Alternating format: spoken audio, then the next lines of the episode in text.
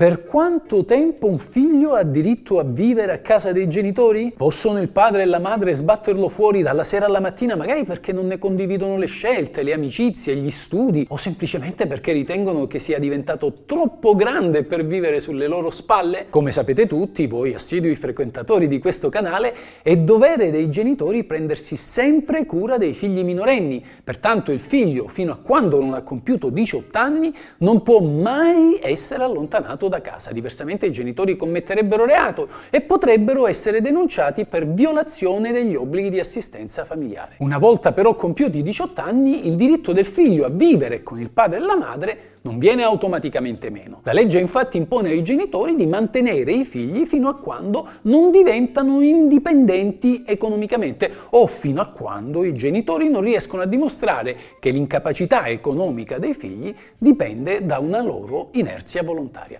Al caso del giovane che non vuole studiare, che non vuole formarsi e non fa di tutto per cercare un lavoro o pensate anche al ragazzo iscritto all'università ma che non dà mai esami. Ecco, questi sono dei tipici casi in cui i genitori possono togliere un figlio di casa. In questo video voglio analizzare con voi tutte le ipotesi in cui un ragazzo con almeno 18 anni può essere costretto a fare le valigie e a trovare un altro tetto sotto cui vivere. Non che ve lo auguri per carità, voglio solo mettervi in guardia e spiegarvi quali sono i vostri doveri di figli. Così non vi troverete un giorno a dover litigare proprio coi vostri genitori. Sigla!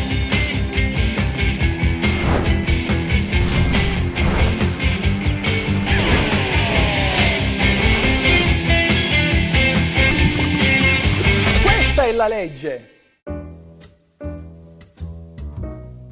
Come vi ho anticipato, sono due le condizioni per liberare i genitori dall'obbligo di mantenimento. Il raggiungimento della maggiore età del figlio, il raggiungimento di una indipendenza economica stabile, quindi non un breve contratto precario o una retribuzione di poche centinaia di euro. Il figlio che non vuol studiare Deve fare di tutto per rendersi autonomo, deve quindi trovare un lavoro o un'altra occupazione che possa garantirgli l'autosufficienza economica. La legge non ammette che un figlio bruci il proprio tempo a casa o che trascorra tutta la giornata al bar con gli amici. Se così dovesse essere, i genitori potrebbero mandarlo via di casa. Quindi il primo caso in cui si può sbattere fuori dalla porta di casa il figlio è quando questi sceglie di non andare all'università e nel contempo si ostina a non voler lavorare, magari perché cullato dal fatto che le spese quotidiane sono sovvenzionate da papà e mamma.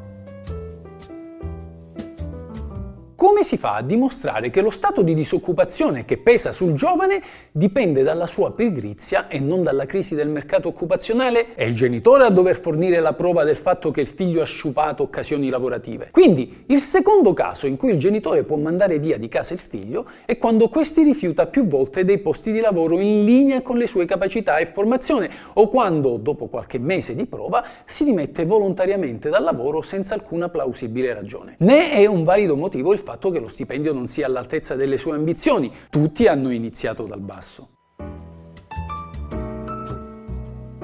Non è sempre facile dimostrare che il figlio ha sprecato occasioni di lavoro quando questi è ancora giovane ed è appena uscito dagli studi, ma via via che si fa più grande le cose cambiano e le carte si invertono. Difatti, secondo la Cassazione, una volta che il giovane raggiunge i 30-35 anni a seconda del percorso di studi che ha prescelto, è ragionevole presumere che lo stato di disoccupazione dipenda più da una sua colpa che non da condizioni esterne come il mercato occupazionale. In sintesi, il terzo caso in cui si può sbattere battere fuori di casa un figlio è per sopraggiunti limiti di età, ossia per eccessiva anzianità.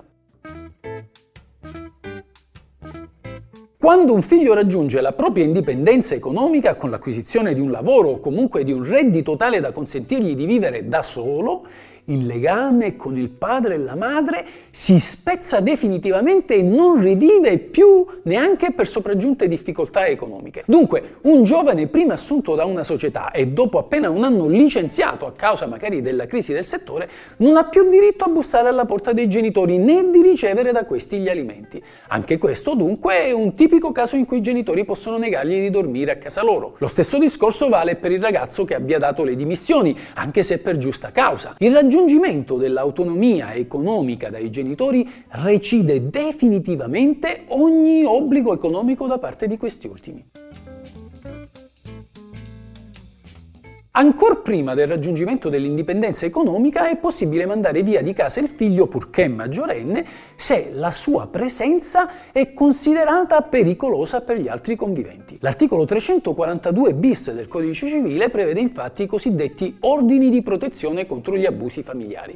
In pratica, ogni volta in cui la condotta di un convivente, quindi anche quella dei figli, può costituire un pericolo all'integrità fisica o morale, alla libertà degli altri familiari conviventi, conviventi, si può ricorrere in tribunale per ottenere gli ordini al convivente pericoloso di cessare la condotta illecita ed eventualmente di allontanarsi dalla casa comune. Questa misura viene di solito disposta nei casi di violenza domestica che potrebbe essere non solo quella fisica, ma anche quella psicologica. La norma pertanto assicura la protezione ad esempio ai genitori anziani maltrattati dai figli maggiorenni, spesso tossicodipendenti.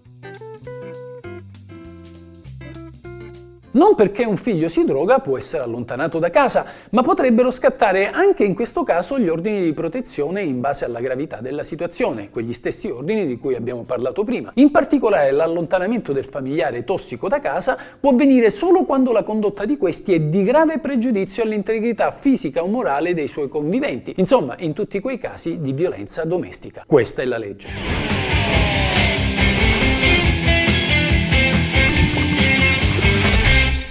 Questa è la legge.